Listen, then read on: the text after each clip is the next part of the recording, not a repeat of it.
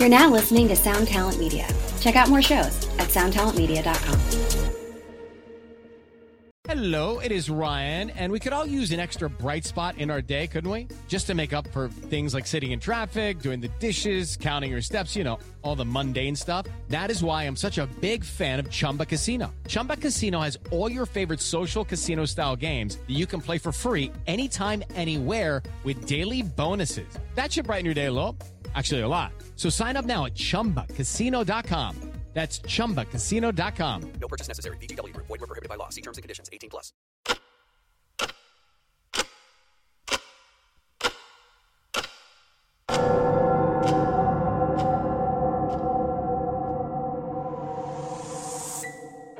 Welcome to 3 a.m. 3 a.m. 3 a.m., where we discuss and dissect the supernatural. What's the scariest thing you've encountered?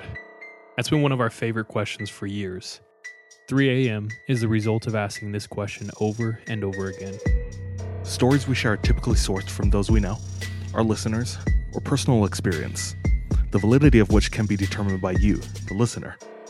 While we might not have all the answers, we find the culture and lore surrounding paranormal events and unnatural occurrences fascinating. We hope you enjoy. We hope you enjoy. We hope you enjoy. Welcome to the 3 a.m. podcast. My name is DJ. My name is Sean. My name's Charlie.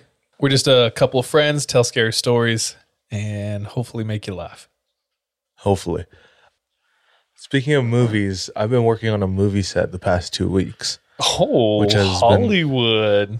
It's just been really fun, but exhausting. Like the shortest amount we've worked in one day is like 12 hours. but it's been cool to see the inner workings of a film and the background and how many moving pieces there are, and how many people are on the set, like making this thing come to life. But Coordination must be wild.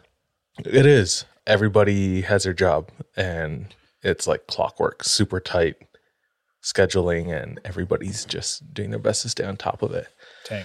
But this movie is uh it's called Alien Country. it's supposed to be Zombieland meets uh Stranger Things. So it's a creature feature.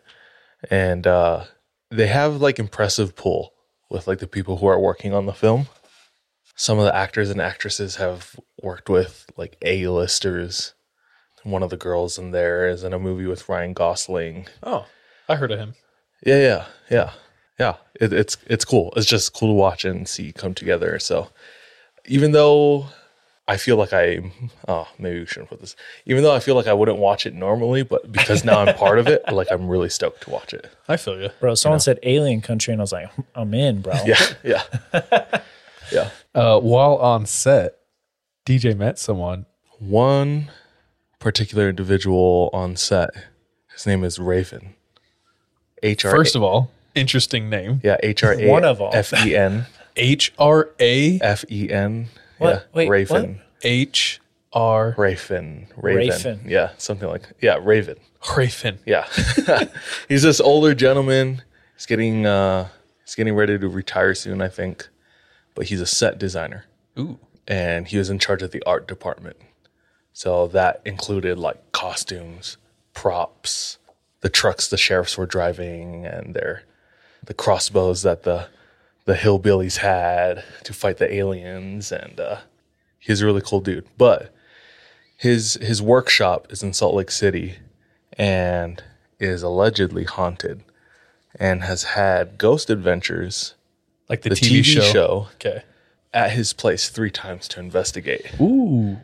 which is really fun. He said, I can tell you all the lies that they've told on the TV show, but I can tell you all the things that are true as well.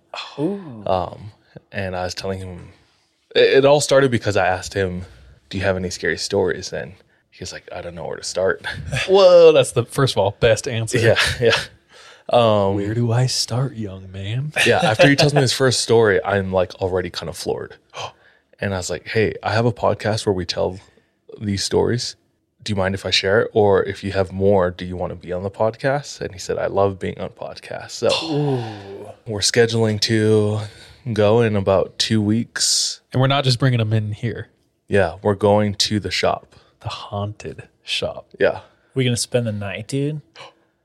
I don't know, dude. He made it sound like he's pretty open to like trying to make things happen. Maybe we just stay till like 3 a.m. I mean, I'd be down if it's if it's a weekend. If it's a weeknight, I gotta go to sleep. I can't. I need my sleep. Should we share the detail about where we're going to record there? So he said there's like a couple specific places where there's a lot of activity. and he said there's a table that always gets a lot of activity. And he said we can record on that table. We can sit around it and talk, have cameras set up and whatnot. But one more kind of precursor to that, he has befriended one of the ghosts there. And it's a little girl named Olivia. And apparently she protects him. She's not uh, malicious at all compared to maybe some of the other ghosts there. But uh, he has a really good relationship with her. Like all, like a lot of his stories involve him talking with her, them having conversations, him telling her to do stuff. When Ghost Adventures comes and investigates, or pa- any paranormal investigator come, which sounds like it was kind of often, he'll like work with her to give them a show. Whoa. Like, hey, let's let's do something cool. Yeah, he'll tell her like, "Hey, Olivia, go tap on their Flick the shoulder." lights, yeah. Or, yeah, and like within seconds, people will be like, What was that? Oh, yeah, "No, yeah." but Dude, I just got nervous. yeah, I I know we don't talk know, a lot dude. of talk, but I don't know when it comes to walking the walk. I'm just so terrified of like getting haunted. If Like if I there's- know I can go there, experience it, then leave it, I'm down with that. if there's anything Scooby Doo has taught me, is it can all be faked, bro. I mean, that's true, but if anything Scooby Doo Zombie Island has taught me is that sometimes that shit is real. You know what I mean, bro? It's true. There's only one way to find out. Oh, I'm so excited for that. yeah. So we're trying to do it before Halloween. It's going to be on a Sunday where we'll record, and then we'll likely release release that episode that following Friday. Yeah. Oh, I'm excited. Yeah, That's sick. yeah, me too. Something that's always interested me is unexplainable discoveries in history. So I came across a list and it just named a couple. Obviously, there's way more, but uh, I was going to read you some. And then if you guys can think of any, chime in. All right. So the first one is these massive stone spheres in Costa Rica. So I got this from a Live Science article written by, Or live science. is it? I don't know. Yeah, one or the other. Written by Heather Whipps and Elizabeth Peterson. So the the, uh, the article just goes over mysterious uh, archaeological finds. It sounds like a credible BuzzFeed. yeah, I know. You'll never guess what number four is. Uh, okay, so these giant stone spheres, some date back to 680. Is it kind of like uh, Six six hundred AD. Yes. Okay. is it kind of like Easter Island, like the stone heads? In what way? Where they just like have no idea. Yeah, like yeah, totally. how to get there, like who who put it there? you Yeah, they, know? they only have legends. They have no idea. yeah. So let me go over just a little bit about the like what they actually are. So these are called the D I Q U I S Diquís The quiz. Spheres. If you want to look them up. So a lot of non-experts. So there's like a lot of experts have broken it down. They don't really know where they come from, and then there's a lot of like folklore and legend around them. And a lot of the non-experts say that they have like astrological Origins. yes and like a relationship. Okay. Hmm. So some Stonehenge, like astro astrological relationship. Yeah. And if you look at them, some of them are like several feet high and they're perfect spheres made out of this like hmm. magma rock. Mm-hmm. And so back then, like the tools that the people would have had back then are just like small stone tools. And yet they were somehow able to make these crazy, perfectly spherical things in the jungle. Some people thought they were like director markers for maybe significant places back then, but they really can't draw any conclusions. So like those OG Cairns. Yeah. The people who like lived in this area who would have been most likely connected to whoever made them, they all vanished with the appearance of like Cortez. So you know how he came over? So disease. Yeah, exactly. Uh, when they got there, they said there was like The Spanish. in- huge cities, like insanely huge cities. And they got there the first time, did their thing, they left and came back. And when they had come back, like more than half of them had died. Yeah. So like his conquest wasn't that Yeah. crazy. yeah. Like they're very lucky disease was on their side. Uh, the Spanish Inquisition or influenza. Spanish. But this is what they like. Some of them look like. This is actually the one I, I'm like the most. I've heard about this since I was little, and it is freaked or like it is captured my imagination hardcore. So, what is it called? Antikythera. And Mechanism. yeah, So, mechanism. I- I- I. Antikythera mechanism. So they found this thing off the coast of Greece, and it was in like a ship. And what I would, what I remember when I first saw it, like on the History Channel or something, is like it was in this box. It was extremely corroded. They didn't really realize what it was. They brought it in and they opened it up. They, at looking at it at first, they they had no idea what it was. And they took all these X-rays, and inside of this thing, there is these gears and it's not just gears it's so elaborate that they said it was tantamount to opening up king's tut tut's tomb and finding a jet engine plane like because they dated it and back then they had nothing like this so What they, is it? so they they they kind of don't know. It has these gears, it has these dials, and it has all these unknown markings like a language or runes around it. So they don't actually know what it's for. A lot of people think it's for like um, navigating the ocean, but the inside of it is like a computer. It looks like a timepiece almost like like clocks, you know. Yeah, it does. You got three possibilities A, aliens. B, time travel. C, Atlantis. That's one of them. that's one, that's definitely one of them. So they said that they found this in sunken wreckage uh, of a Greek cargo ship. It's at least two thousand years old. The circular bronze artifact contains a maze of interlocking gears and mysterious characters etched all around, all over the exposed surfaces. It was originally thought, like I said, to be some kind of navigational astrolabe. I'm sure I said that wrong. Archaeologists continue to uncover its uses and now know that it was, at the very least, a highly intricate astronomical calendar. Hmm. It was the most sophisticated device ever found from that period, preceding the next appearance of anything similar similar for a thousand years. Hmm. But one of the scientists who found it, yeah, when he said, This thing is so advanced, it is like if we open up King Tut's tomb and found a jet. Like that's how out of place this thing is. Hmm. So I, I just stuff like that I've always wanted to know. And like we'll never know those things. Uh, you guys know the story of like Alexander's Alexandria's Library. library? Yeah. Dude, the saddest. Yeah. Yeah, for real. So apparently, you know, like Africa used to be this mecca of knowledge. Like people would send their scholars, there's people um, everywhere to learn mathematics, you know, astronomy, alchemy, like everything. And uh, I don't know exactly where the Library of Alexandria was. Do you guys? Uh-uh. I have no idea. but it had become this place where they had collected the world's knowledge, all the histories, like all the the rarest books and things like that, and artifacts.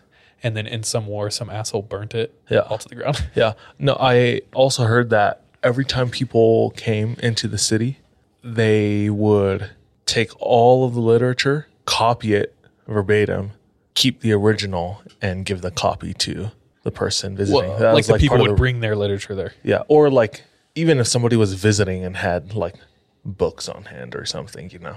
Yeah. Yeah. Um and like just years and years and years of being able to collect all of that, like it just added to everything else that they had. But You got to imagine they had like the mysteries of Egypt in there, how they built the pyramids, things like that. yeah. Ugh. But they did find that in National Treasure when done. they found You're grounded. that was basically it. There's Atlantis, there's Stonehenge. Stonehenge. There's these things. Anyway, that's just like I, I basically just wanted to bring it up to show you that mechanism, but I, that's stuff I find super interesting. So hopefully you do too. I do actually. cool. Dope, dude. Okay. I kind of want to like go through that whole article and just look at each one and try to find more resources and read up on on each item. All right. Anyway, so I was just, you know, super intrigued by weird findings. And while I was going down that rabbit hole, there is, okay, this is going to get crazy. I'm just going to tell you what it is, and we might have to do some research. Hmm. There's a dude who is a photographer mm-hmm. who is deep in the jungles of India.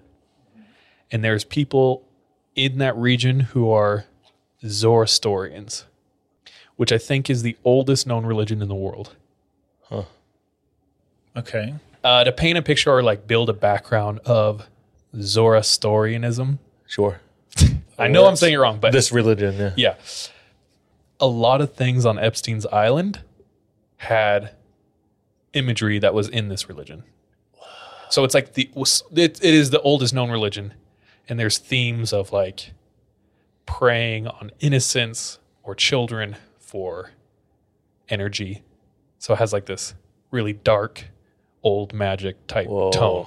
Okay, so there's people who are known to practice this out in this out in this area. That's gross. So, in January of 2003, Indian officials ventured deep into the jungle investigating several missing persons reports from a nearby village. So, missing people are going missing. These people go out to sea. Not missing people are going out missing. So, people start going out missing, and this police gets called out there, and a photographer a photographer went out with them. Okay. So what they found was what is known as a tower of silence. And or a dakma. D A K M A. D A H K M A, sorry. Zoroastrians use these sites to dispose of their bodies in open air. So instead of burying their bodies, they lay them out in open air, and this is how they do it. So they set them up on a tower of silence. that reminds me of like the not to break your your track here, but like in the Philippines they have like the hanging coffins. Oh yeah. Have you heard of that? Uh uh You can take a tour of it. But um they didn't believe bodies should be on the ground because that's like desecrating it, you know? Like dropping food on the ground. Yeah. So they put them in coffins and like nailed the coffins to like the cave walls. Whoa. Yeah. That's the creepiest image ever. Crazy, huh? Yeah. I think it's the Philippines. It- it- uh, different burial traditions are super interesting. Yeah. And there's some all over the world. Like we had talked previously about the Maori one where they bury them for a year and then dig them up again and have another like ceremony with the dead body, Yeah, things yeah, like that. Uh, I know that in Peru near the Nazca lines, they all all these mummies were buried in the same way and they're buried cross-legged with their head in their lap. Hmm. Yeah, we've talked about that. Yeah. We talked about Hawaiians being really secretive about their bones. Uh-huh. Mm-hmm. Mm-hmm. Yeah. The bones of like royalty is like some there's like a specific family who handles all like the royalty kings and queens, all their bones and knows where all of them are. That's so great. Do you But- think that survived? Do you think that's around anywhere? I I bet you. Like some Yeah. Hawaiians secretly know? Yeah. Bro, hit bet. us up. Dude, that'd be so crazy. Yeah. Um, but yeah, it, when we were in the Philippines, like they bury everyone above ground. I think yeah. now it's just more like cost efficient, Yeah. but like all the graveyards are just like. Cabinets. When we went on our Oh yeah, we stopped by scooter one of those. ride, yeah. Did you see them? Uh huh. It It's weird, interesting. Yeah. dude. Above ground casket type thingies everywhere. yeah. Little boxes. You walk through and it's like It's just on a random hill in the jungle. Yeah, yeah, yeah. You're like, what the hell? Yeah. Anyway, so here we are. We're in, the ju- we're in the jungles of India, and they just discovered a Dakma. So um, Zoroastrians use these to dispose of bodies in an, in the open air. While sites like these are not uncommon in certain parts of India, several peculi- peculiarities hint at something more unusual. So they get there. Like it was such a shocking sight. People like vomited left, and the photographer just snaps a photo. So I'll show you the photo at the end. Number one, none of the bodies depicted in the photograph were identified. None of them fit the description of the missing people or anyone who was like known of that area. Hmm. okay. Villagers from nearby initially surprised about the sheer number of corpses in the Dakma. Proved unable to recognize any of the bodies. The corpses also did not match the descriptions of the missing people, like I said. Two, there were no animals except for maggots and flies, so nothing had disturb these bodies. Zoroastrians rely on birds, such as buzzards, to dispose of the bodies in the belief that they are contributing back to the earth. Officials found the corpses relatively untouched by any animal. Three, there's no official count of the bodies. In fact, little work was actually accomplished at the site, and perhaps this is the reason only one photograph has emerged. Officials avoided the spot not only because they felt uneasy looking at it, but because of the following as well. Four, The following? Oh, the following points. yeah. So like all these dudes are sketched out. None of them really wanted to process the scene. None of them even wanted to look into it. They said a terrible feeling. The smell was unreal, and it was all sketch. So how it's set up is a tower, and on top of the tower is like an incline circular ledge, and in the middle of the tower is a huge pit. So all the bodies are like lined up at the top of this tower around this pit. And the idea is all their fluids drain into the pit. I'm imagining like like nuclear power plant towers, you know what I'm talking about? Yeah, yeah. Like from The Simpsons or something. Yeah. Yeah. Yeah. Where there's like the smokestacks coming out of Yes. them. So it's just like a shell, like a cylinder. Yeah. almost. So picture that, but imagine obviously much smaller, made out of like stone Yeah. in the middle of the jungle. And on the top is a pretty fat ledge where lay, laid around all the edge is just hundreds of bodies. Okay. So the deep pit in the center of the photograph was filled with several feet of festering blood. Far more than what the bodies around the ring could have produced. Like this thing was deep of just blood that had like turned black, you know? The stench was so unbearable, many of the officials began to get nause- nauseous when they first approached the Dakma. The expedition ended when a villager accidentally kicked a small bone into the pit, penetrating the coagulated surface of the pool. A massive burst of gas from the decomposing blood erupted from the pit, splashing those looking into it, along with the photographer. Those caught in the explosion were immediately sent to the hospital, where they were quarantined for a possible infection. Damn, they should have wore masks. This is pre COVID. No one knew what was up. I'm sure some dude ran up and was like, Are you okay? And then they just coughed in each other's mouth for a minute.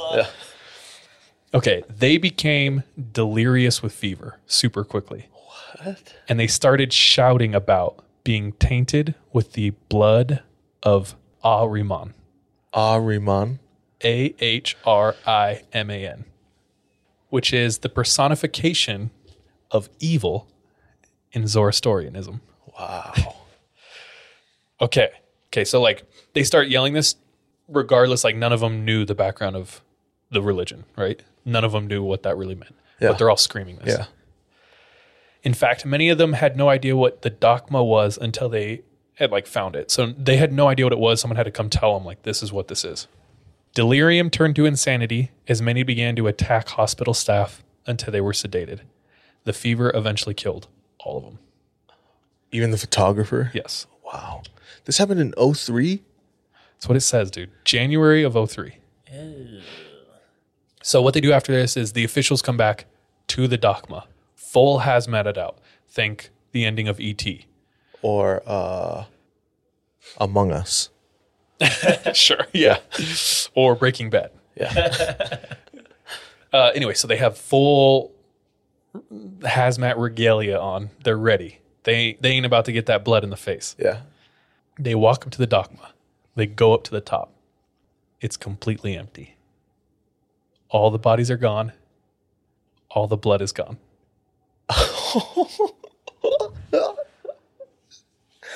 Oh my God. Nope. Uh. The only thing that remains from this, because everyone who was there the first day died, is the one photo. So here's the photo. Holy. That's gross. Okay, so what do you see? A lot of dead bodies, like we described. those aren't like like there's still flesh. All of them still have flesh, like a I was gonna say a healthy amount, but that's not Nothing healthy about this. nothing this. healthy about this. Um, I don't know because I'm an ex- an expert on Of course, human decomposition. decomposition, Yes, totally. yeah, rigor mortis and the like. Yeah. Um, I'd say those bodies, if they didn't undergo like mutilation, like they just laid there perfectly fine, dead. That's like I don't know, three months. Maybe yeah.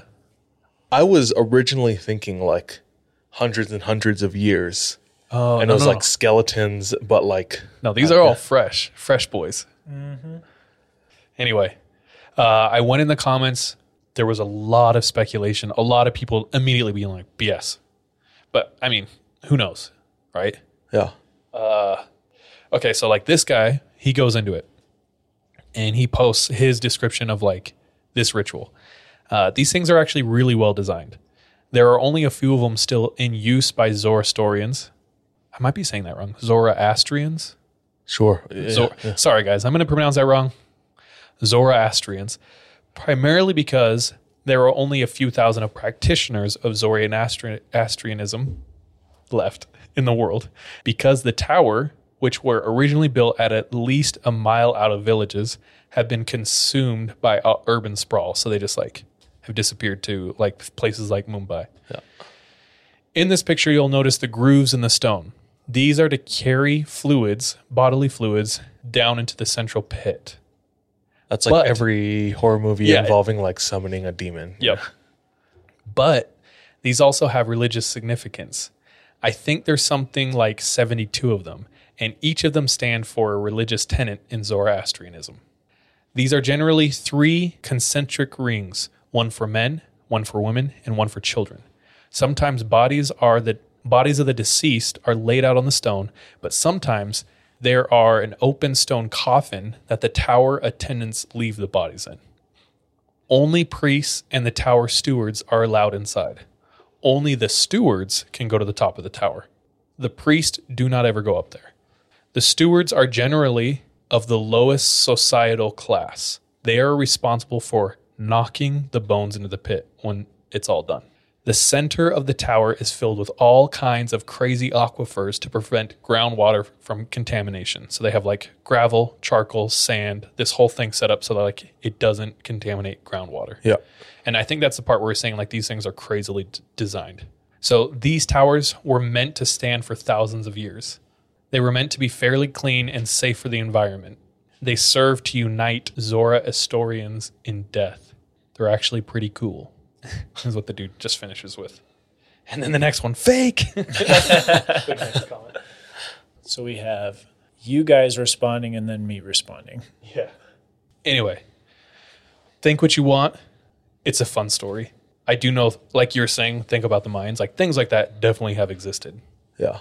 Like the human sacrifices. And I'm probably saying this because I just watched Apocalypto. Uh, but all all of that happened, like the human sacrificing and uh, having bodies piled up like that and the blood drain into a pool, like is on the same level for me, you know, For sure. especially back in the day. So Yeah, they they wilding back then. Yeah, it would be super interesting to like research a little bit more about the craziest like death rituals. yeah, Which I guess I don't know. My Google is already so effed up. that won't help any. But But I got to go on freaking private before Yeah, I I start know. searching that I stuff. do that too. incognito. ExpressVPN hit us up. We need we need protection. Anyway, thanks for letting me go on that random tangent. No, it's good. I- My story tonight kind of goes. A, I mean, there's themes from that that tie into my story. So yeah, I think I'm think excited. I mean then like should we just get right into it? Yeah, All right, let's roll. let's not roll. I'll just go first. Damn, okay, I like it. Okay. This show is sponsored by BetterHelp. We all carry around different stressors, big and small. When we keep them bottled up, it can start to affect us negatively. I have benefited from therapy in a way that it's allowed me to feel a lot more light, lightness in my heart, my head my emotions. If that's something that you are needing, if that's something that's missing, uh, give therapy a try. Give BetterHelp a try. Uh, we want to hook you up um, by getting it off your chest uh, and it be a little lighter on the wallet. Uh, go ahead and visit betterhelp.com slash 3am and you can get 10% off your first month. Again, that's betterhelp, H-E-L-P dot com slash 3am. Step into the world of power, loyalty, and luck. I'm gonna make him an offer he can't refuse. With family, cannolis, and spins mean everything. Now, you wanna get mixed up in the family business. Introducing The Godfather at ChumbaCasino.com. Test your luck in the shadowy world of The Godfather slot. Someday, I will call upon you to do a service for me. Play The Godfather now at ChumbaCasino.com. Welcome to the family. No purchase necessary. VGW Group. Void where prohibited by law. 18 plus. Terms and conditions apply. All right, so last week, I think it was last week or the week before, the episode where you talked about the North Shore Yes. and your friend who attended BYUH mm-hmm. and encountered, what's his name, Jason? That was the name given to him, but yeah. not his real name. In the story, yeah, Jason. yeah. Cool. We had somebody reach out, a listener. Her After name- hearing that story? hearing that story, her name's Alyssa, who's also a patron.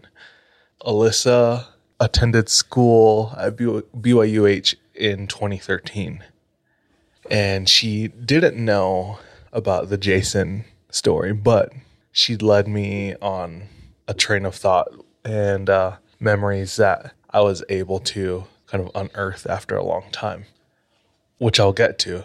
But Alyssa attended BYUH and she worked at what I was talking about, uh, the PCC, Nice. the Polynesian Cultural Center. Which village? Uh, so she took groups all around. Oh, actually, no, I think she was a photographer at PCC. Oh, that's kind of dope. Yeah. Uh, she said it was the best white girl job there. and uh, Oh, that makes sense. she's from Utah. You're not about to live, or you're not working in a village as, Yeah. a, as a white person. yeah. like the um, Irish village. she said she loved it there. So you remember when I talked about Laie Point? I thought you you were starting to talk about Laie, and it was like the premise of or the the beginnings of your story. Mm-hmm. And I thought you were going to talk about La Laie Point, and I said that there's a good handful or a bad handful of suicides that that occur at Laie Point. yes. She was there for one of the times that somebody drove off the cliff. Whoa. She was going with some friends to go cliff diving there. Well, she was actually at Laie Point when this happened, not like just in the area. She was going to she was going cliff diving with some friends there and they arrive and the crane was pulling the car out of the water. Whoa. And she lived close enough to where either she saw or there was talk of for days later belongings from the car were washing up on shore. Whoa. Yeah. So this is Alyssa's intro. um, she said she, Dude, she shout out Alyssa. yeah, thank you so much for reaching out. She worked at the Polynesian Cultural Center, and she said her favorite village there was the Fijian village. And the Fijian village kra. yeah, yeah. We went uh, the first time I took these boys to Hawaii. I took them to the PCC, and the Fijian village. Well, every every village Do a, In- do a refresh on PCC. Okay, sorry. The PCC stands for the Polynesian Cultural Center, and I don't know. It's our. Uh, I I don't know how to describe it. I'm struggling. No, no, no Holy worries. smokes! Uh, It's uh, it's like a live representation and rec- recreation of Polynesian culture. So it's this hub on the north shore of Oahu, and you go there. It's almost like Polynesian Disneyland. So you walk in. There's this super beautiful uh, canal going through the whole PCC, and each section of the park is a culture, a different ethnicity, Polynesian ethnicity. So they have the Fijian village, they have the Maori village, they have the Tongan, Samoan, Tahitian, Hawaiian. Hawaiian, not Kiribati. Not just kidding. Yeah, just kidding. they have all these villages, and throughout the day, you can spend. They do like these little shows or presentations at each village, and they're like a half an hour each. They showcase their history, their culture, a dance, and, like, songs, chants. Yeah, and- it's awesome. yeah, a lot of it's interactive, but it's really cool. Um, but her fa- her favorite village was a Fijian village. She didn't explain exactly why, but there is one building in the Fijian village that obviously because I've I've gone there 20 times in my life and I live half an hour away from it. I I've seen it. I know the one that she started talking about it in her message and I knew pretty much the one that she was talking about uh, from the get go, but I never knew what it was because nobody's allowed to go in it. But it's there and it's huge. And uh, she sent me some resources and I did some additional research as well. But it's this hut that's like 60 to 80 feet high, massive. It's like a small, there's one or two doors, like either one in the front or one on the front and the back. And it's just one room with a huge roof. Like imagine like a trailer with like a huge cone on top of it almost. That's kind of what it looks like, but it's all made out of like grass, you know. But this is called the Bure Kalo. Ooh. And Bure means house, Kalo means spirit. So for the Fijians, this is the spirit house or kind of like their house of God or the temple. Oh. You know, for Fijians. There's um Bula. Yeah, Bula means hello. Bula Vanaka. Bula Vinaka. So the Bure Kalo or the, their temple, only certain people can go in. Like the high chief um, or the, the priests. And it's where they would go to talk to God. The Bure Kalo also has, it's called tapa. Tapa is a cloth made from the bark of like mulberry and fig trees. Should give that good tapa. I'm sorry. You're dumb, dude. Um, tapa or sometimes kapa, depending on different uh, Polynesian languages. Um, What does it mean again? I'm sorry. It's it's uh, just a piece of cloth that's made from like bark that's been soaked and like pounded out. You see it in a lot of uh, Tongan traditional clothing.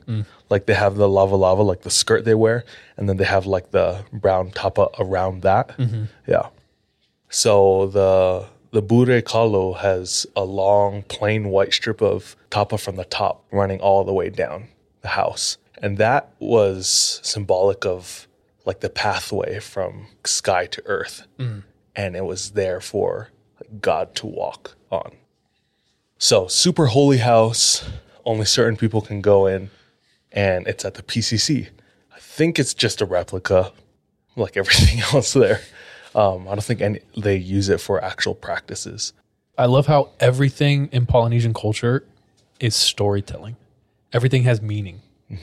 Like when I first started hanging out with Polys and like living with them, even like small curves on the tattoo. It's like that one means my dad. That's my mom. That's my family. That's our madai. That's our. You know what I'm saying? It's just I love the imagery of it and like the walkway for God to earth. That's so sick. Yeah, yeah, yeah. There's a lot of purpose, and uh, in Hawaiian it's kaona, meaning. But um, crazy part of how these are built. This thing is sixty to eighty feet tall, massive, and it's usually on top of like a little hill, or they'd make like almost like a pyramid, almost to build on top of it, so that it's on raised ground. It's a center focal point amongst all the other structures, but obviously they had huge posts to hold up the structure and they'd bury it deep in the ground but allegedly uh, some of the builders like it was a great honor for them to hold the structures or the uh, the posts that held up the rest of the bure and they were buried alive with it holding like the the poles so this just uh, that's that's what reminded i was reminded of when you were telling about like Dakma. yeah, the Dakma. Um, anyway, ooh, Alyssa's talking about how she worked at the PC. She loved it. She said on Halloween night, she left all her white friends who all went to their p- Halloween parties. Later, Haoles. Yeah, and went with her her poly friends and snuck into the PCC, and they went to the uh, Fijian village, and they were they didn't go inside the the Bure Kalo, but they were hanging out outside of it and telling ghost stories.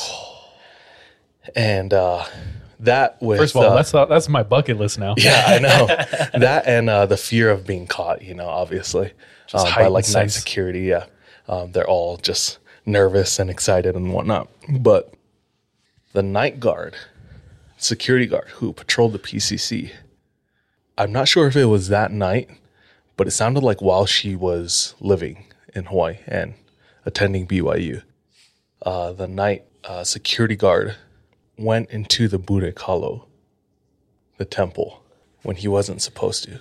Ooh. Or he's not appointed to be one of those who's allowed to enter. And he is found the next day, passed out and foaming at his mouth. So she didn't give any more detail outside of that. But uh, that just added to, you know, like the mysticism and the just uh, what the Buddha is, you know. So as she's going on about like Fijian culture and like the the Fijian village at the PCC, I thought of a friend that I grew up with, and I reached out to him asking about a story that he told a long time ago. And he grew up in Fiji during his younger years, but his whole family is uh, from Fiji, and he's uh, part Indian as well. If you didn't know, there's a ton of Indians in Fiji. I can't remember why. Do you know why? A I lot of them migrated to Polynesia. Maybe spice, bunch of spice trade. A bunch know. of a bunch of Indians and uh, Chinese Oh yeah, migrated to Fiji. but legitimately, like Fiji is known for being like half Indian. Yeah, and that's why they have like Fijian curry. It's like one of their main dishes. You It's know, lit. yeah. So, um, What's your homie's name? Rob? Bula Rob. Yeah, R A R A A B. Hey. Oh, okay. Rob. But um, Rob's grandfather, born and raised Fijian, they had a small house, uh, just one story, like two rooms. Actually, they had three rooms because he had one to himself and his other siblings shared a room, and then his parents had another. But Rob's grandfather, who we'll call John, John, uh, one of John's main chores every night was to get fresh water to have ready for the morning. And they lived by a river, and he'd walk down the hill and grab a few buckets, bring it up, do that a couple times, and do that every night. And he said every night, at one, at one, there was one night where he was finished with his chores. Everyone's asleep. He's in his room and he's he's about to fall asleep, or he's trying to fall asleep, and all he can hear is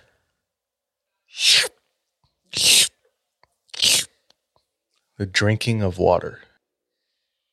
They don't have any pets. They don't have any dogs, and he knows everyone's asleep because he was the last one to get, to uh, go into his room, and he didn't hear anybody leave their rooms to go get water.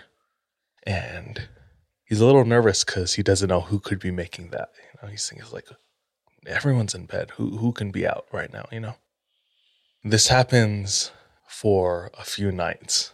Finally, he gets the courage to peek at what this sound is. Before that, he the next day he tells his his siblings, but uh, none of them have heard it because they're all sleeping, and uh, none of them believe him either. So John works up the courage to to go see what this is, and he slowly opens his door, and lit by the moon outside, he sees a figure so dark, so black that he could only see the eyes. He said it was this small, almost child leaning over the bucket, but facing him, you know. Ugh. It was the this black figure, the bucket of water, and then John's door, bedroom door. And he said he opened the door and the thing immediately knew that John was in the room with him. But the thing didn't do anything. Is it except- is it his living room? I'm sorry, it's inside. It's like the it's like the living room, kitchen, like one big room. Gotcha. Okay. Okay, okay. So it's in the house. Concerning. In the house, yes. It doesn't stop drinking. Keeps cupping water. And it's just watching John while it's drinking water. And John isn't scared as much as he is just curious. what this thing is and why it's here, how it got here, why it's drinking its water every night. So John's just standing there in the doorway watching this thing, kind of hiding behind the door, but this thing, like I said, knows that John is aware of it. So this goes on for a few minutes. And then it stops. And the thing smiles, turns around, and walks out. John follows this thing. Oh, what? And he watches this thing jump outside the house. And I think this house was on like stilts, you know? Mm. I don't know what you call those houses. Just stilted house. I don't know. Yeah. know. But you, you know what I'm talking about. Yeah. Yeah, know? yeah. um, because this thing jumps off like the porch area, and John watches it crouch down and start crawling under the house. John runs after it, looks underneath the house, pitch black, and John, still curious, crouches down and crawls after it into the pitch black of the underneath of the house. And apparently, a lot of their chickens lived underneath the house. So, John, with what he can feel and kind of make out, he's grabbing chickens. He's moving them out of the way, looking, trying to look underneath them if he can find this thing. And he said he searched through the whole underneath of the house, didn't find anything. This thing disappeared into the night. He decided to share this with his siblings, this experience. Still, nobody believed him. Understandable. Yeah. Told his parents, they said it was just nightmares. So he lived with it by himself. And every night this thing would come. He'd hear a slurping of water. And uh, he started finally getting scared of this thing. Not that it did anything, but that uh, it just caught up to him finally, you know? And it terrified him so bad that he started going to his parents' room, waking them up. They don't see anything. Um, they keep saying it's nightmares. Uh, this happens for weeks. So they finally decide to put one of his brothers in the same room Oh, as him, you know, just to have like, with his brother's consent, or he was just like, you guys sleep together now. Like, just look out for each other. oh, gotcha. Okay. I Yeah. thought he like tricked his brother into sleeping in the living room. No, no, their parents were like, "You guys stay in this room together." Got now," you. You know, the first night that they're sleeping together, he John is laying there in his bed, his brother's sleeping, and John is just waiting for this little thing, little kid, little creature, or something, whatever it is, to come back, and he's waiting to hear the sound of slurping water. And he doesn't hear anything, and he's like watching intently at the door, his bedroom door, laying on his side, and nothing comes. So he says, maybe that, like, he's thinking maybe having my brother here worked. Maybe this isn't real, you know? So he finally feels like it's good enough to, to finally go to bed. And John readjusts himself, gets comfortable, rolls over, and he sees on the other side of the room the window. And outside the window is a tree. And perched on the branch of the tree, crouching down, is what looks to be the same figure. This little black, so dark. Can't make out any features besides eyes and smile. Everything else is just black. And this terrifies John. Wakes his brother up. Brother wakes up, points out the window. Brother doesn't see anything. Rob looks back. He's like, It's right there. Looks, it's gone. Of course.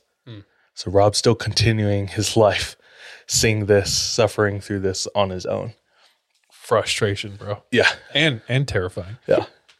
Um, second night, they go to bed. John is waiting to hear the slurping of water. Nothing.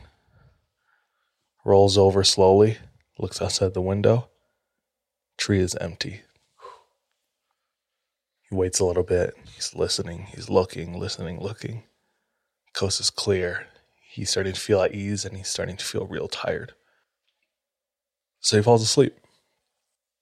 He wakes up in the middle of the night and he sees this dark figure standing at his window.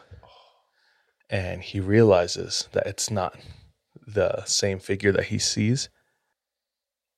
John's bed is now empty. His brother's not there. He puts it together that that's his brother standing at the window. Outside? No, no, inside. Oh, yeah. Standing inside the house, staring outside the window. And he calls after him. I don't know his name. He calls after him. He says, "Brother, what are you what are you looking at? What's the matter? What's going on? Come to bed." Brother, not breaking his his sight, Doesn't even react.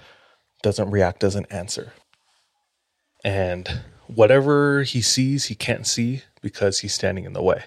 His brother is standing in the way of it. He says, Brother, what is it? And he gets out of bed and he walks up. Finally, he sees this little figure's back perched up on this tree. And they're so afraid to look away because the first night they looked away and then it disappeared. The brother didn't want that to happen again. But John forces him to come back to bed and he pulls him back. They get under their sheets or their blankets. And in that time where they came from the window to the bed, the thing perched on the tree had traveled to the window outside, now standing outside the window staring at them. So they're lying there in bed, these two brothers, paralyzed with fear. And this thing lifts its leg up and the other leg up, stands on top of the windowsill, and then walks fully inside the house.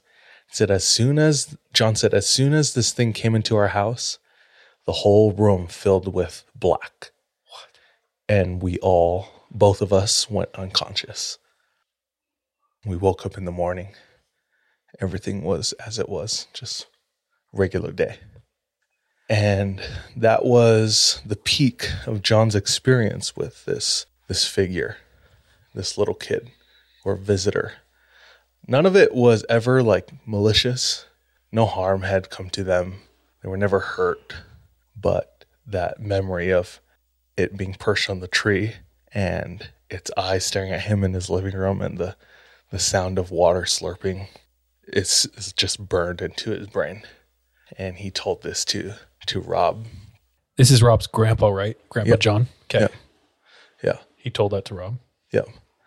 And John had never experienced it really ever again. But he has the memory of it and he has his brother to tell the like the end of it, you know, because up until that point, Rob was the only one who was seeing it. John kind of forgot about this because it, it hadn't really happened after that night where it came into their room until Rob brought up a visitor that he had and memories of this this dark little creature or thing in in John's house as he was a child came flooding back into his mind. So what happened to Rob? So Rob and his story is something that I'll be telling for our patrons. Oh. So Damn. if you want to listen to that, head to patreon.com slash the 3 a.m. pod. Uh, we tell bonus stories every single week. I get to hear it, but I'm like still disappointed. Even I'm like, dang. That's so crazy. Okay. So Rob uh, spent his early teenage years in Australia and Sydney. Nice. So his family had moved. And we're back. That's me tonight, guys. Cool. Thanks for that, dude. That was fun. That was spooky, dude. It's wild how both he and his grandpa had I love that. experiences. I love when uh, families or friends like there's validation from close people. Oh yeah. yeah. There's something about it. It's like, okay, maybe you experienced that. A lot of ways we could write that off. But the second someone else experiences the same thing, it's like, oh, okay, maybe there's something to this.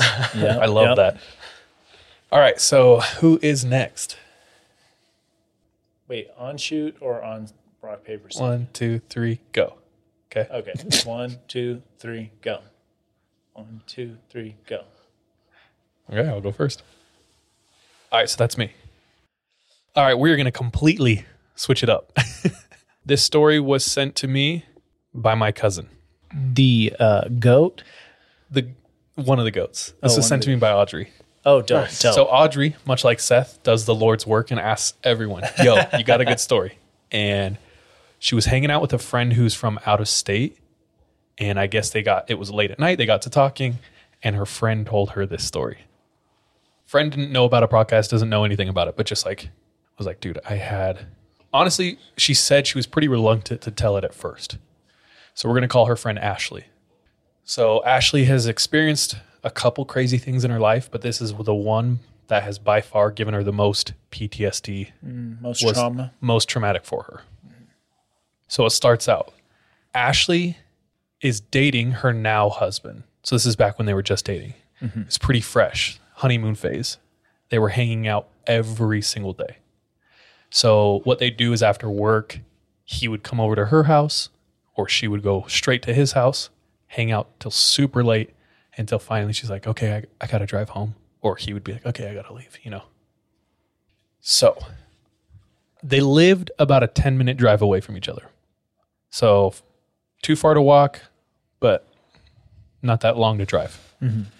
Um, she lived in a townhouse community. So think it's just like those cookie cutter homes. Mhm. There's a parking lot. So all, all- half of the parking spots are specifically for the people who live there. Some of them are for guest parking. Some of them are covered. Some of them are uncovered. Mhm. Imagine that. So it's one of those nights. She's hanging out at her boyfriend's.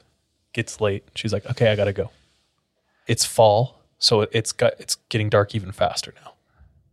So she walks outside. No one in the parking lot. It's quiet. Goes up to her car, gets in, shuts the door, starts looking for a song on her iPod, picks it, turns the car on, throws it into reverse. The second she starts to back up, beep beep beep beep beep beep beep beep beep beep beep beep. So she like jumps because it's alarming. Holy shit, I'm about to hit something. Mhm. Looks in her dash cam that's in the front Mhm. and she sees a figure. So she sees a man standing. And what's weird is he's like several feet back so she can see the entire outline of him. And he's just standing like almost in the middle of her camera's view. Mhm. She said he was pretty tall. He had extremely baggy jeans on. He had a black hoodie. His hands are in his hoodie and he's facing down. So she can't see his face. This obviously startles her. She jumps, right? And she Eight, eight mile. she watches Palms are sweaty. Sorry. she watches he he's there for a minute and then just slowly starts to walk away. She looks back behind her in the passenger rear view mirror or rear mirror and can just see him walk. He walks around the corner of the townhouse and is gone. Mhm. So she backs out, her heart's pounding, goes home, doesn't really even think about it, Mhm. um, doesn't even bring it up to her boyfriend. It's just like, whatever. It was weird, but whatever. Couple nights later, except this time she's at her house. Mhm. She's getting ready to go over to her boyfriend's. So she goes down, gets in her car, starts to back up. Beep, beep, beep, beep, beep, beep, beep, beep. And she said irrational fear just takes over. Looks in her rear view camera, and this time the figure is right up on the back of her car. It's a man in extremely baggy jeans with a black hoodie. And he's like, she can only see from like the torso down to like the knees. Paralyzed with fear. Mhm. Same thing. The figure standing there slowly walks away and just continues on the path. I'm getting really close to where like I'm not gonna stop. I'm just gonna keep Yeah. backing up. Yep. I don't care about your beeps. Yeah. Just hit reverse and go hard. Yeah, just run over this dude. She said when she was telling Audrey this story, she remembers, she said, I can remember so vividly how I felt the second time that happened. She said, I immediately just wanted to cry. Like something was up. This is more than just a coincidence. Mm, yeah. So she decided to drive a different path to her boyfriend's. She just was like, I didn't know what to do. Like, I didn't know if I was being followed because the first time she saw it, It was at his house. yeah, so she's not sure, is this a different figure? Yeah. But her gut is telling her this is the same thing. Something's wrong. So she's so terrified. She goes to her boyfriend and she tells him, like, what's going on. Hey, like, I don't think it's anything. I'm not sure, but, you know, this is happening to me. Can I just stay here tonight? He says no, right? Yeah, he's like, you know the rule. No, sister. Yeah, the spirit goes to bed at 11. no, no. So she stays the night. Right. Weeks go by.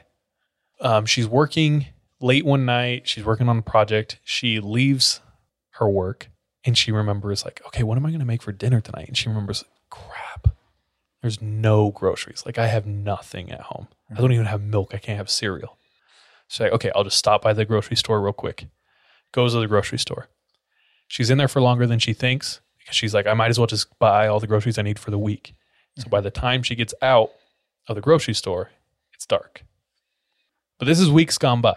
Mm-hmm. So she's not even thinking about anything that's happened. She pulls up to the entrance of her townhouse community, mm-hmm. like goes through the gates, pulls into her parking lot.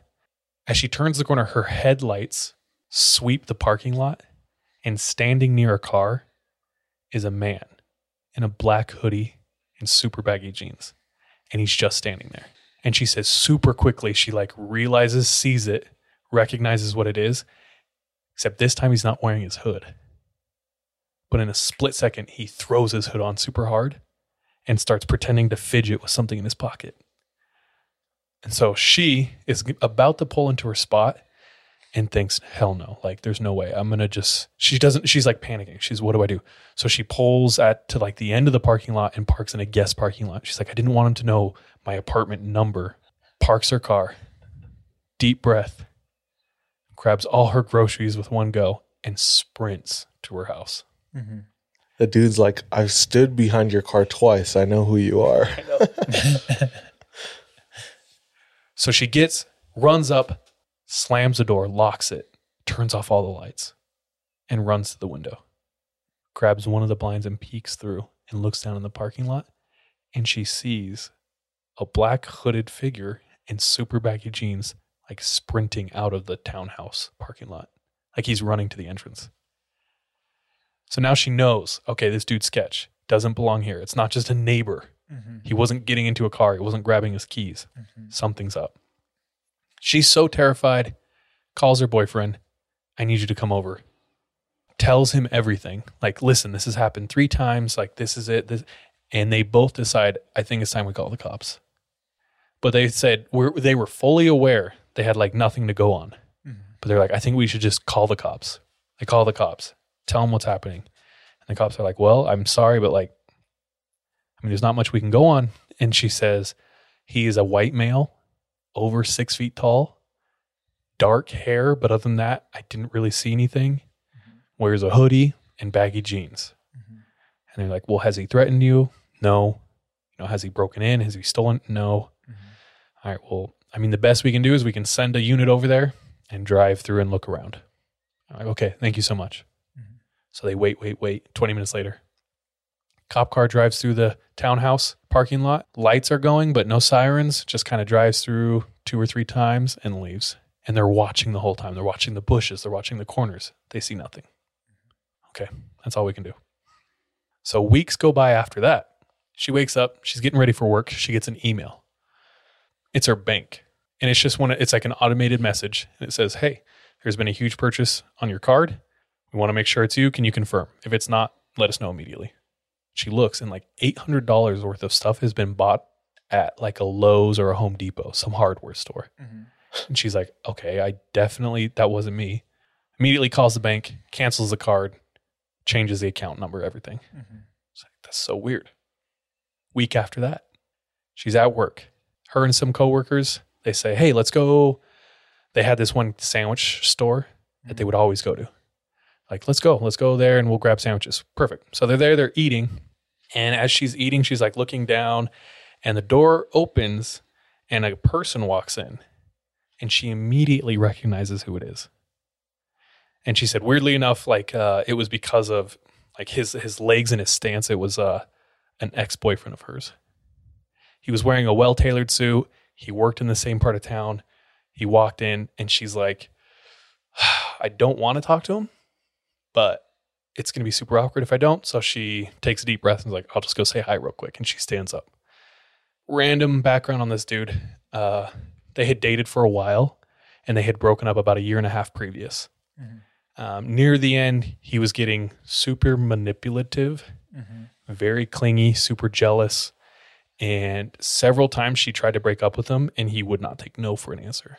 He was super forceful. He's like, no, you're staying until she was like, you know, basically screaming, no, I'm done. And he's like, fine, okay. They had run into each other once or twice within that year and it was always whatever. So she gets up, walks over to him, says, hey, how, how are you? Like, crazy to see you out here. And he's like, yeah, super nice, super normal. Mm-hmm. Orders something to go and leaves. She's like, oh, okay. A couple nights later, she's at her boyfriend's. He was doing like spring cleaning or something, even though I already said it's fall. he was just like cleaning out his closet. He's getting rid of stuff. So she's helping him. Uh, he's like in the kitchen. She's in his room. She's going through his closet and she finds his gym bag in the back of his closet. She grabs it. She's like, okay, maybe I can donate this. Opens it up and pulls out super baggy jeans. And she turns around and her boyfriend, no, I'm just kidding. I'm sorry. They are cleaning. She doesn't find bag of jeans. She fills up a trash bag. And what they'd been doing is he would be like, yeah, donate all that or go throw it away. So all night they were taking bags out to the trash, the dumpster. Is about her third or fourth time taking a bag out. She grabs the bag, opens his apartment door, walks down halfway to the dumpster when she gets a feeling and quickly glances down the street. She doesn't know why. She just gets like, I, I need to look over here. Quickly looks over and sees a parked car. And in the driver's seat of the car, she sees her ex boyfriend. Now, as quickly as she can, she looks down to not like alert him mm-hmm. when it all hits her. And she connects all the dots. She said, I felt the blood drain from my face. Mm-hmm. I my my heart went cold. Like her ears, her spine is tingling. At first, she's super confused. But like I said, very quickly everything clicks. She just sets the trash down, kind of near the curb where she's standing, turns around, and as calmly as she can, she walks back up into her boyfriend's house, calmly shuts the door, and the second she gets inside, locks the door and starts bawling. And she's like frantically calling her boyfriend, come here, come here, come, come here, come here now. She's like trying to get him to come. And he comes and she's like, what's going on? And she's a blubbering mess. She's just bawling. The reason why she's crying is everything added up. It was her ex the entire time. And he had been wearing baggy pants. And it was because her boyfriend, and this is the reason why she was able to recognize him immediately in the sandwich shop, is he had super bow leg, bowed legged legs. And she realized the entire time that he wore those baggy pants so that she wouldn't recognize him. And she put it together. He had been at her house, he had been outside his house, the boyfriend's house, and he knew like her credit card information. Mm-hmm. And she realized everything was escalating. He started by being super far away. Then he's like right up on her. Then he's at her her boyfriend's house. Mm-hmm. Then he's charging her card. And then he even like that accidental run in at the at the shop. She's like, I don't think it was accidental. Not accident. Uh, Probably not. Yeah. So the boyfriend's able to get this information out of her. She's terrified. Yeah. Calls the cops. Mm-hmm. Cops come super quick this time, and they're able to arrest him. Yeah. Not only do they arrest him, they convict him because they did a search of his house and his car. In his house, he had her credit card information written down. He had a ton of photos of not only her, but other random women, and they're all super voyeuristic, like outside through windows and shit. And when they went through his car, he had duct tape, zip ties, trash bags, shovel, and a hammer all in his car. The photos of the other girls, did they know? Like, were they able to find who those were? And I don't know. But he's still in prison to this day. And she and her boyfriend moved states and got married. Hmm.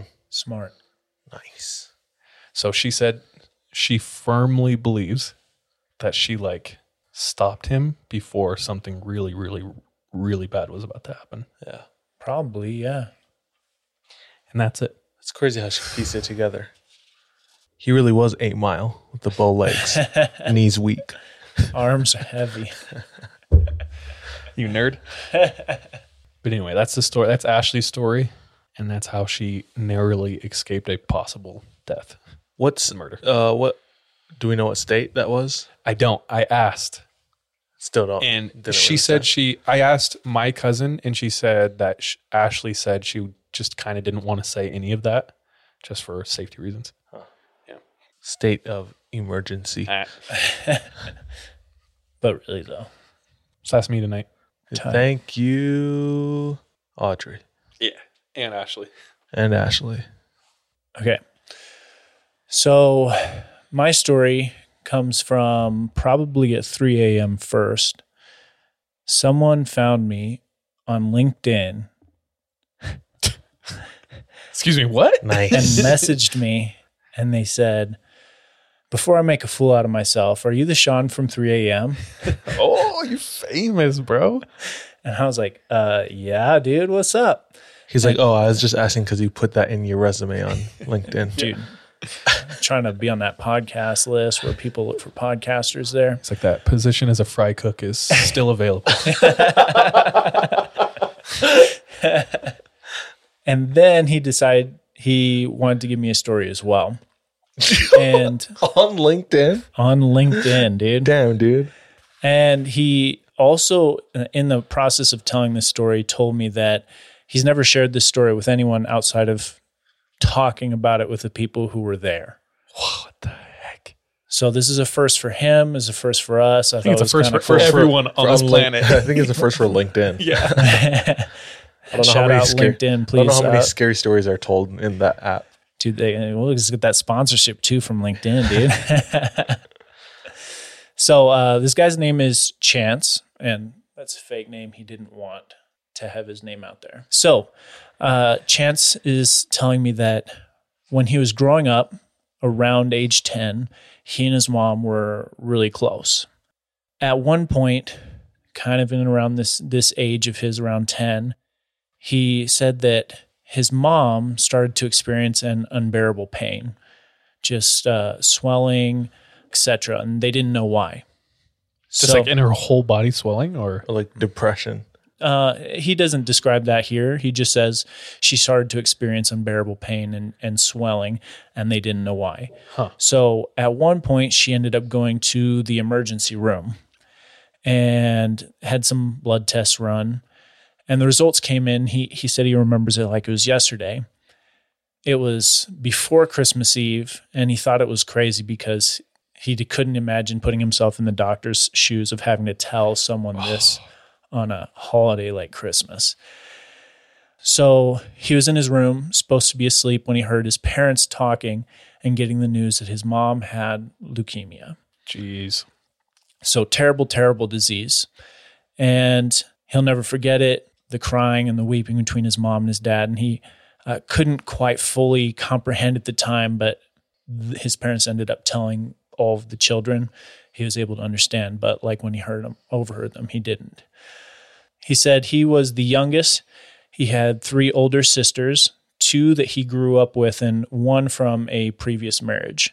And he mentions her by name. Her name was Rita. So, kind of after years of struggling with devastating news of his mom having this this cancer, they uh, end up relocating just for treatment. And after a long fight with leukemia, his mom ends up passing away.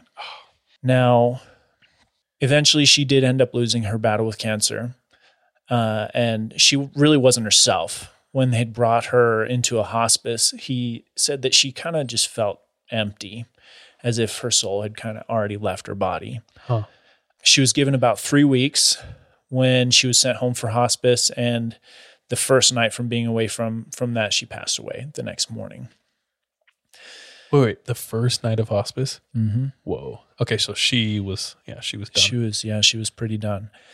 So he said his mom also had two sisters, and one of these sisters is also important to this story. Um, this sister of hers was in kind of an abusive marriage and mentioned it was verbal and sometimes physical abusive marriage. And he remembered his mom was always trying to help her get out of it, but his aunt or his mom's sister was just too afraid of kind of losing everything, Mm. kind of putting herself in that Vulnerable. dealing with it because she didn't want to have to go back to I don't know being single or having to live life alone. So she never did get out of it. So after his mother had passed away, a few days later, they held the funeral. His aunt never made it to the funeral though. Hmm. And he never understood why at the time. He was actually really upset with it because they were all close as a family. And shortly after the funeral, though, he got a call that his aunt had actually committed suicide. So, shortly after his mom passes away, his aunt commits suicide. He mentions that it was actually the husband who had control of her medication. So, this abusive spouse. And at, at this point, just basically threw the bottle at her and basically said, Do whatever you want. Oh, And she overdosed on the, the medication she was supposed to be taking. So, uh, fast forward, he uh, ends up attending his mom's funeral and then his aunt's within about two weeks of each other. jeez. Uh, and he wrote this. We don't have to include it. We said, but now's the f- up part. So you thought that was all above was up, but just wait. Damn, dude. No, I, So as I'm reading this story, I'm like, well, damn. I'm like seriously damn. stressed right now. Yeah. Well, damn.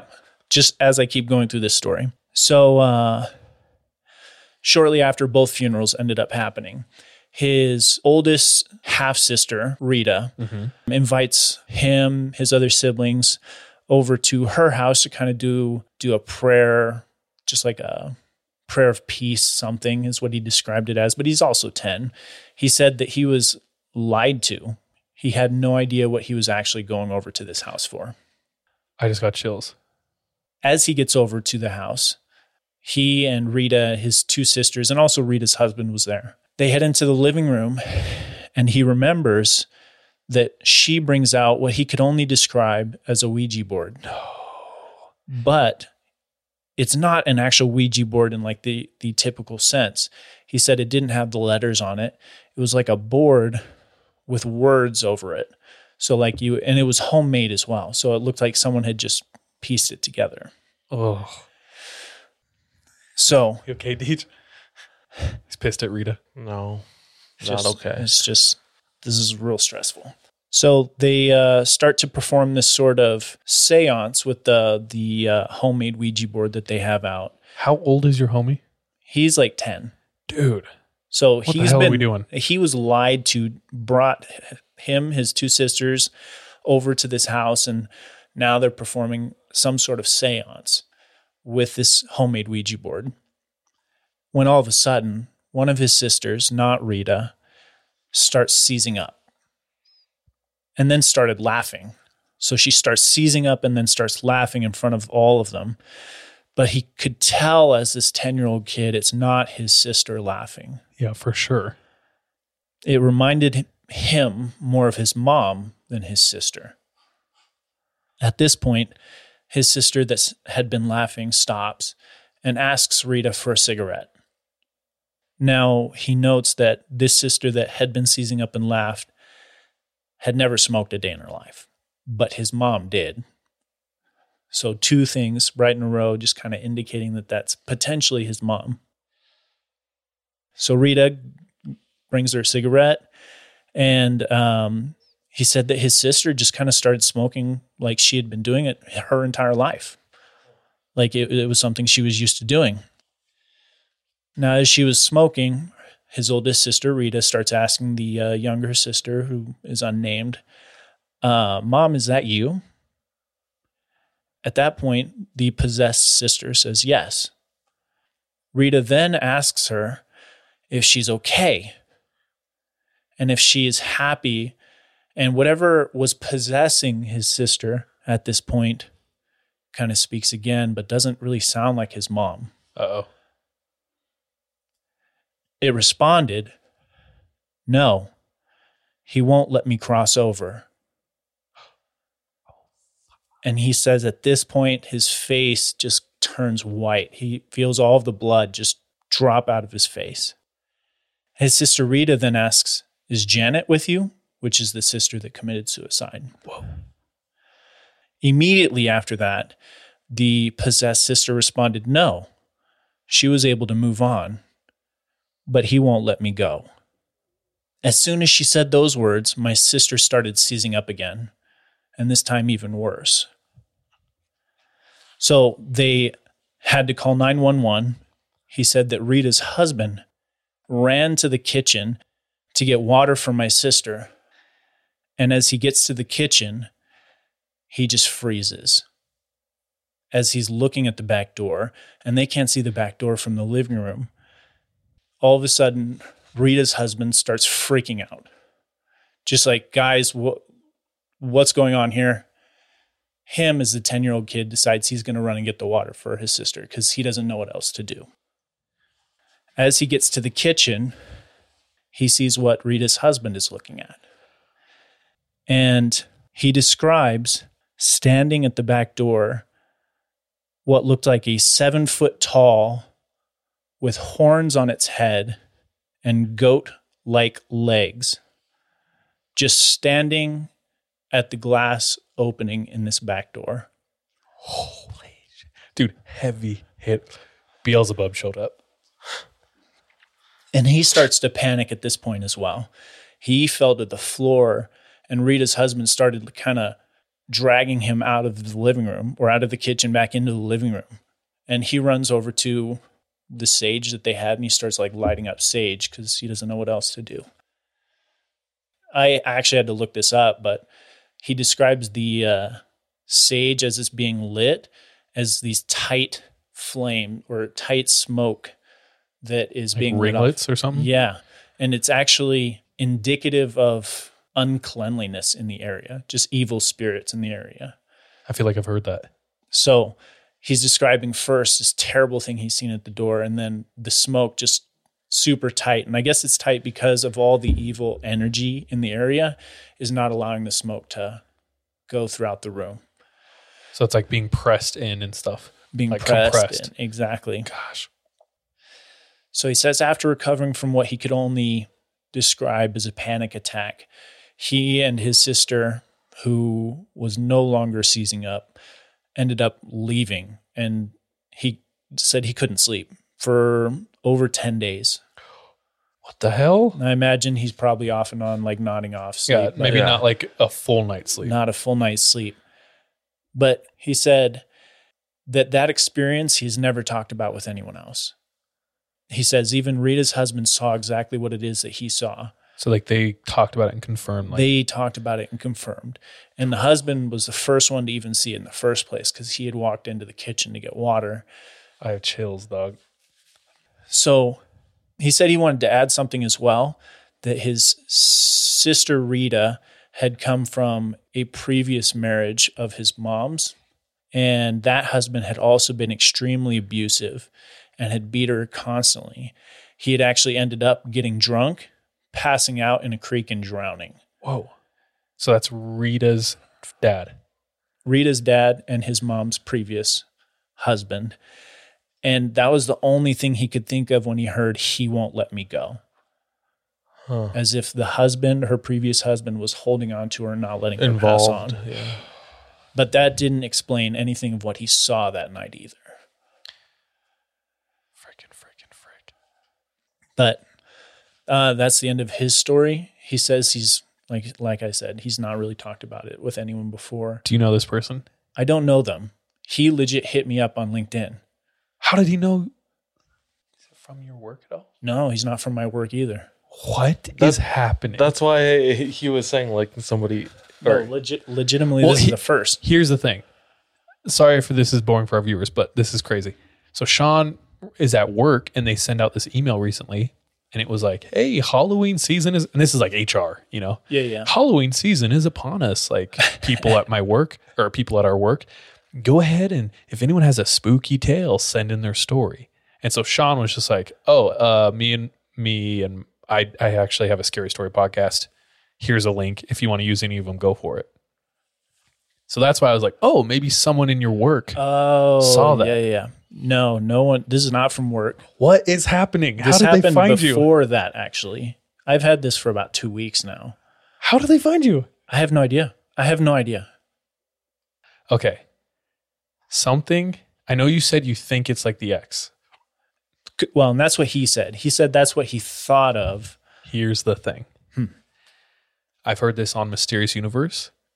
I've heard this on when my friend talked to the foot soldier for Satan. Mhm. And I've heard this, I can't remember where else. Um, first, I'll start with my friend.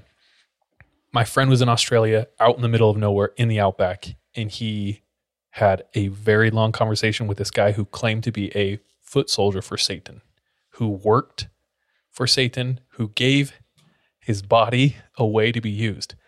And he said, in return, he was given power. But one of the things he was given was knowledge.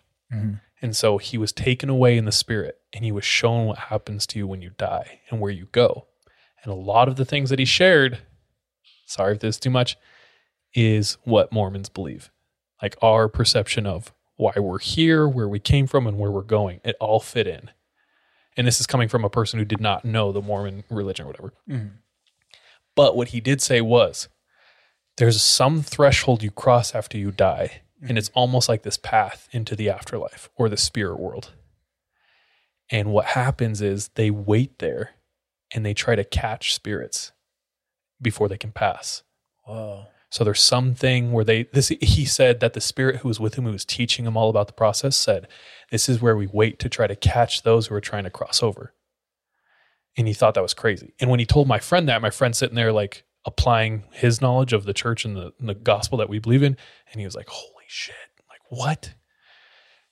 Then recently I'm listening to Mysterious Universe, and I think they're talking to a guy who's like a I, I could be messing this up, but I'm pretty sure they were talking to a guy who had um, he either studied really old religions or he was like a regression hypnotherapist. Anyway, there's some entity that he discovered that waits at the threshold after life and tries to catch people crossing over. Mm-hmm. And he said it's like a real entity that does that. Hmm.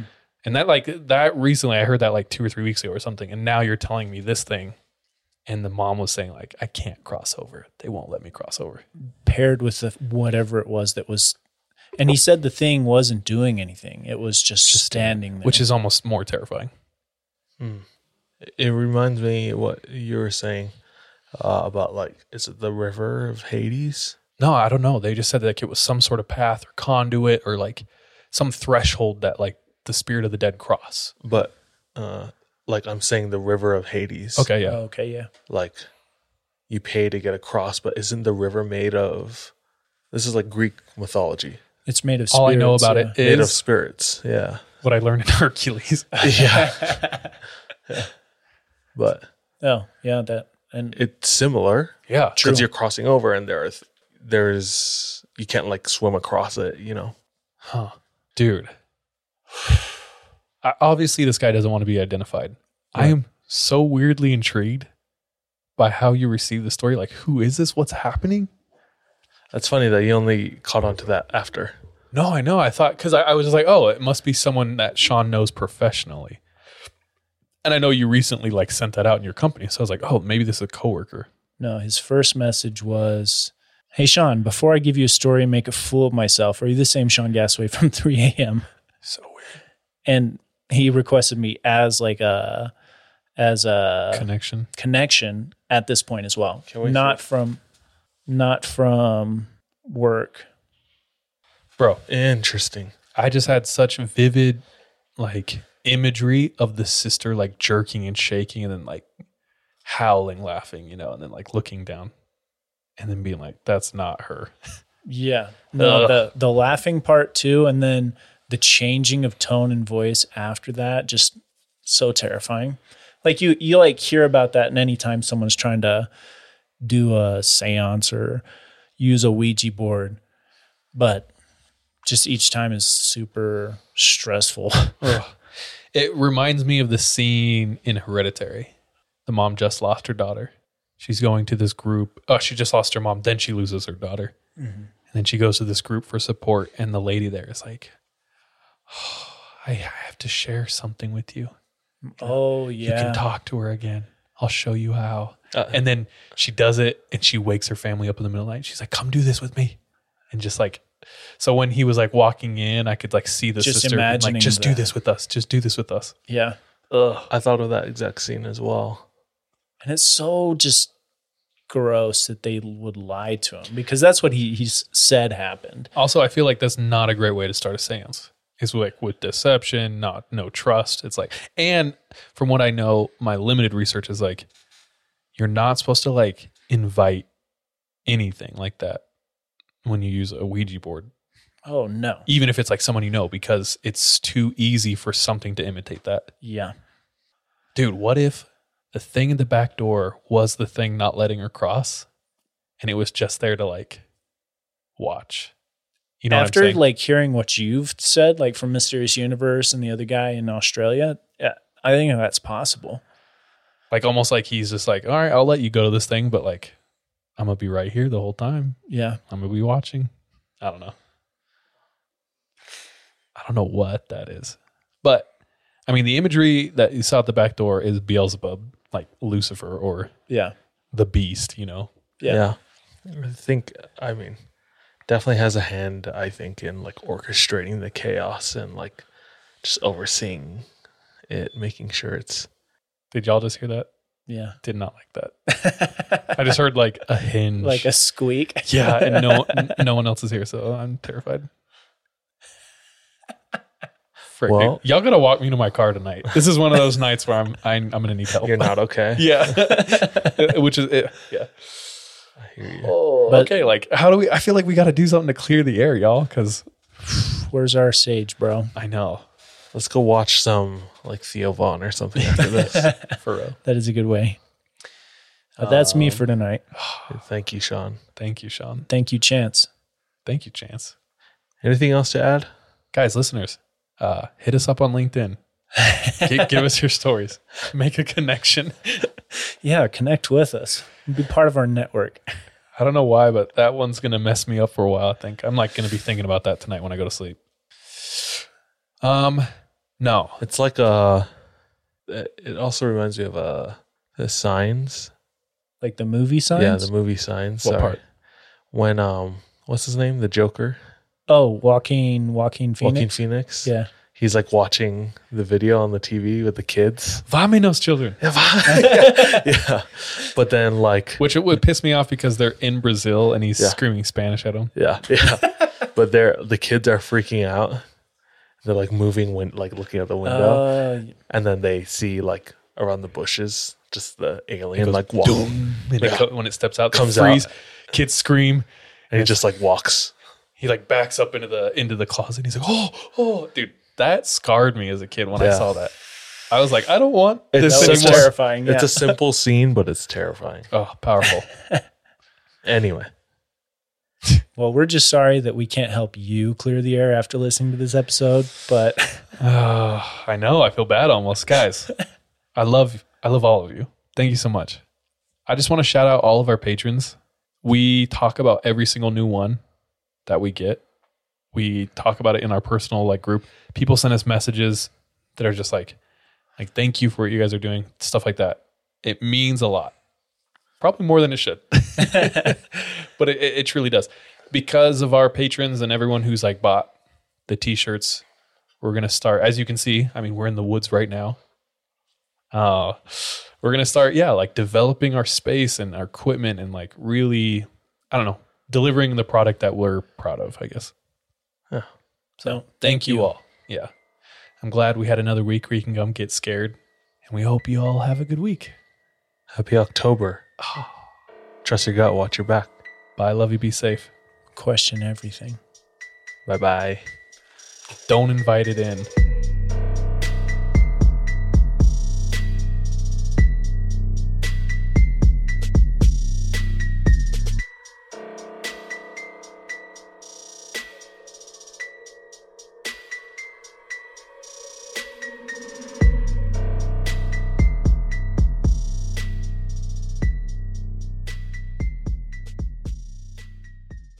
Hey, thank you so much for tuning into this episode of 3 a.m. If you want to support us, visit our Patreon where patrons have access to exclusive content. If you're not able to support us monetarily, don't worry. This episode is on us. You can still rate and review us on whatever platform you listen to us on. It really does go a long way. You can also follow us on social media. Our handle everywhere, including Patreon, is the 3 a.m. pod. Finally, do you have any scary stories? If so, submit them to our website, the3ampodcast.com. We love any audio or visual aids that can help bring your stories to life. So file uploads are welcome with your written submissions. We're anxious and excited to hear from you. It's time for today's Lucky Land horoscope with Victoria Cash. Life's gotten mundane, so shake up the daily routine and be adventurous with a trip to Lucky Land. You know what they say. Your chance to win starts with a spin. So go to LuckyLandSlots.com to play over 100 social casino-style games for free for your chance to redeem some serious prizes. Get lucky today at LuckyLandSlots.com. Available to players in the U.S., excluding Washington and Michigan. No purchase necessary. VGW Group. Void where prohibited by law. 18 plus. Terms and conditions apply. Hello, this is Dr. Grande, the host of True Crime Psychology and Personality. On my podcast, I explore and explain the pathology behind some of the most horrendous crimes and those who commit them. We discuss topics like narcissism, psychopathy, sociopathy, and antisocial personality disorder from a scientifically informed perspective. What is a narcissist? How do you spot a sociopath? What signs can you look for to protect yourself from these dangerous personalities? It's not just about the stories, but also the science and psychology behind them. So if you're interested in true crime or mental health, I'd encourage you to give my show a listen wherever you get podcasts.